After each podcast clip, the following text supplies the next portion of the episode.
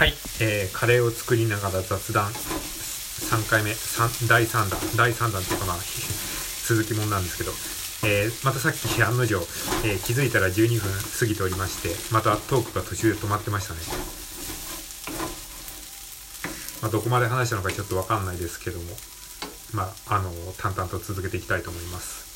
はいそしたらですね今人参を炒め終わったので今度はじゃがいもを切っていきます。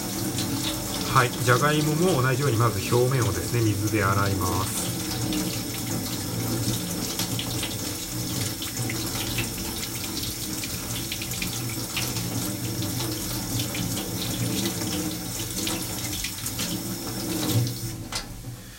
はいできました。で表面を水で洗ったらですねじゃがいもをざっくりと切っていきます。じゃがいもの皮はですね僕はあんまり剥きたくない派なんですよね。結構じゃがいもの皮の表面にあの栄養があるっていう話をなんかで聞いたんですけどなのでじゃがいもはあの皮をですねよく水洗いしたらそのまんま皮のまんま、えー使ってますね。でじゃがいもはあんまり炒めないでやった方がいいらしいのでそのまんまフライパンに投入します。であのうちにカレーの鍋がないのでフライパンに直接もうあの、えー水とかを入れてフライパンで僕はあのカレーを作ってますね。カレーを作る時は。あんまでっかい鍋がないんですよ。でカレーを作る時はもうあの5皿分一気に作っちゃうのでその5皿分に対応するだけの大きな鍋がないのでまあフライパンでねフライパンは結構大きいのであの深くはないんですけどね。でこのフライパンに直接カレーを作ってます。フライパンで直接カレーを作ってますね。でえーまあこれからちょっとね煮るという作業に入っていきますけどもまずはですねこの粗ごしトマト。トマトのあのピューレ状になったやつを入れていきます。ドバドバドバ。トマトカレートマトカレーみたいな感じになります。ねこのトマトカレーがね僕結構好きなんですよね。トマトを普段ね使うことがないから。普段トマトをね食べることがないのでこういうねカレーの時にねドバーッとトマトをね使うとねすごくあのなんか健康に良さそうじゃないですか。でえっと水が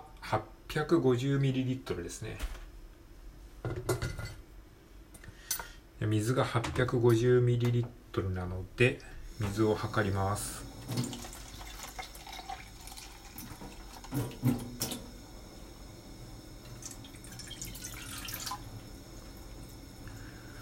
でさっきのトマトピューレの箱に水を入れて、まあ、残りのトマトピューレも使いつつ水を測って 850ml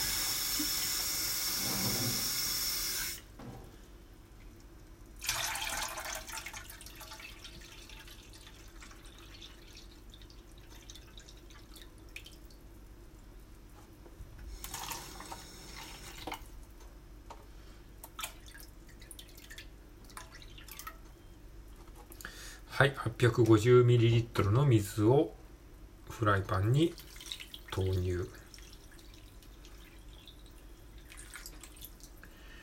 OK で火をつけます。いやしかしね今更ですけどすごい時代ですよね。このインターネットを介してねこう料理を作ってる様子をね配信できるってすごいですよね。すごい時代ですよね。改めて思いましたけど。でこうやって今火をね当たり前のようにつけたけどねこうやってね火火をねこうあのボタン一つで火がつくっていうのも実はありがたいことですよね。っていうことをねなんかちょっとふと今感じてしまいましたね。スマホ1台でこうやって僕がね料理を作ってるところを全国に配信全国どころか全世界に配信できることもそうだしあのーねこうボタン一つでボタンっていうかまあ僕はあの僕の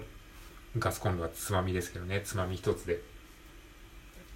火がつけられたりとかね。まあ改めてねすごいことだなっていうふうに今ちょっとふと思ってしまいました。はい。でアサリをね投入します。ちょっとシーフードカレーにしたかったんですけどなんかシーフードがねシーフードがちょうどいいシーフードがなくてアサリだけ買ってきました。シーフードミックスっていうのがあったんですけどシーフードミックスがなんか無駄に量が多くてなんかそんなに使わないなって思ったんでなんかもっとシンプルなシーフードを探してたんですけどなかったんで普通にアサリだけ買ってきました。まあシーフードカレーだからといってね別に何何もシーフードミックスを使う必要はないんだろうって思いましたね。で、えー、サラダ豆を入れます。豆は肉の代わりで代用してます。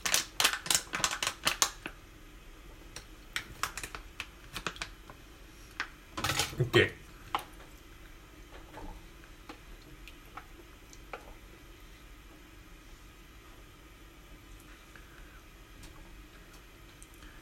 で、えー、具材を全部入れ終わったのであとはですねこれが沸騰するまで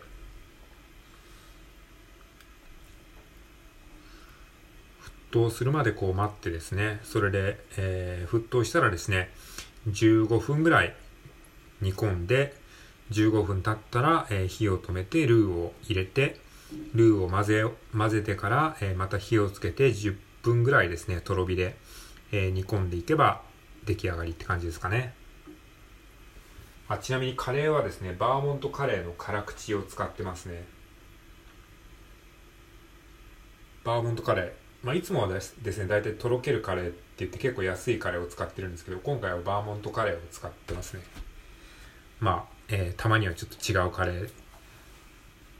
カレーのルーもね、結構そのランクがありますよね。高いカレーのルーだと270円とか80円とかのやつもありますよね。で、しかもその普段の普通のあの一般的なカレーの、カレーのルーの半分の量しかないみたいな。ちょっと高級カレールーも一回挑戦してみたいですよね。なんてこと思ったりしております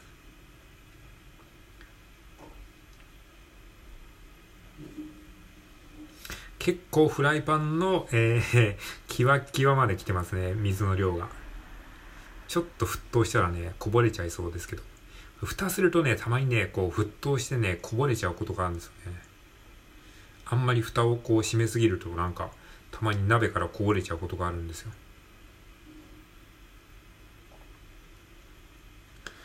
はい。えー、それではですね、ちょっと沸騰するまで時間がかかりそうなので、その間に洗い物しておきますか。よし。えっ、ー、と、今8分13秒ぐらいですね。じゃあこ、この放送で終わりにしますか。あとは、あの、煮込むの待つだけなんで。お疲れ様でした。いやー、なんか、楽しかったですね。あっという間に時間が過ぎちゃいましたね。喋りながら料理を作ると本当ね時間が経つのがあっという間ですねしかもこれでラジオトークの放送3回分もやっちゃったわけですからこれはねコスパいいですよ普段なかなかラジオトークちょっと更新できないなって人はあの料理しながら配信っていうのをぜひやってみてはいかがでしょうかまあ、そのぐらいね、ゆるくね、配信するのがいいと思いますよ。あんまなんか肩肘張って更新しようとすると、あの、そういうの続かなくなっちゃうんで、まあ、ラジオトークに限らず SNS での更新って多分何でもそうなんですけど、あんまね、なんか力を入れすぎると、肩に力を入れすぎるとね、結構しんどくなっちゃうんで、もう本当に、あの、料理しながら雑談するぐらいの気持ちで、えー、やる。まあ、そういう感じで続けていくのがね、いいんじゃないかなって。しかもこれも義務にしちゃいけないですね。あ、毎日料理作りながら雑談してなきゃいけないんだっていうふうに思っちゃうと、またそれはそれで義務になっちゃうんで、まあ、気が向いた時にね、こういう料理を作りながら配信をたまにやってみるかぐらいの感じでやっていけたらいいんじゃないかなって思ってます。はい。で、このね、あの、鍋を煮て、火が、えー、あの、鍋を煮ながら沸騰するのを待ってる間に片付けをするというねこの効率の良さすごいでしょ。すごくないか。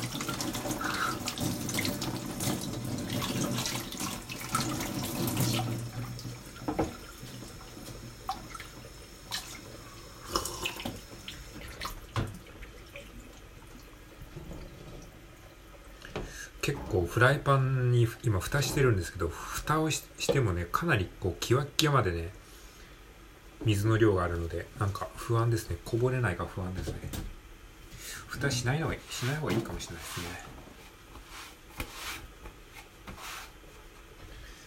ですね。よし。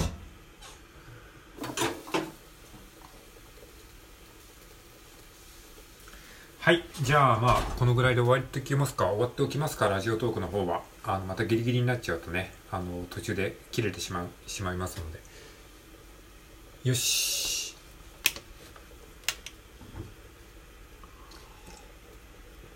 はい。それでは最後まで聞いてくれてありがとうございました。まあ聞いてくれてる人がいるかどうかわかんないですけど。はい。それではさようなら。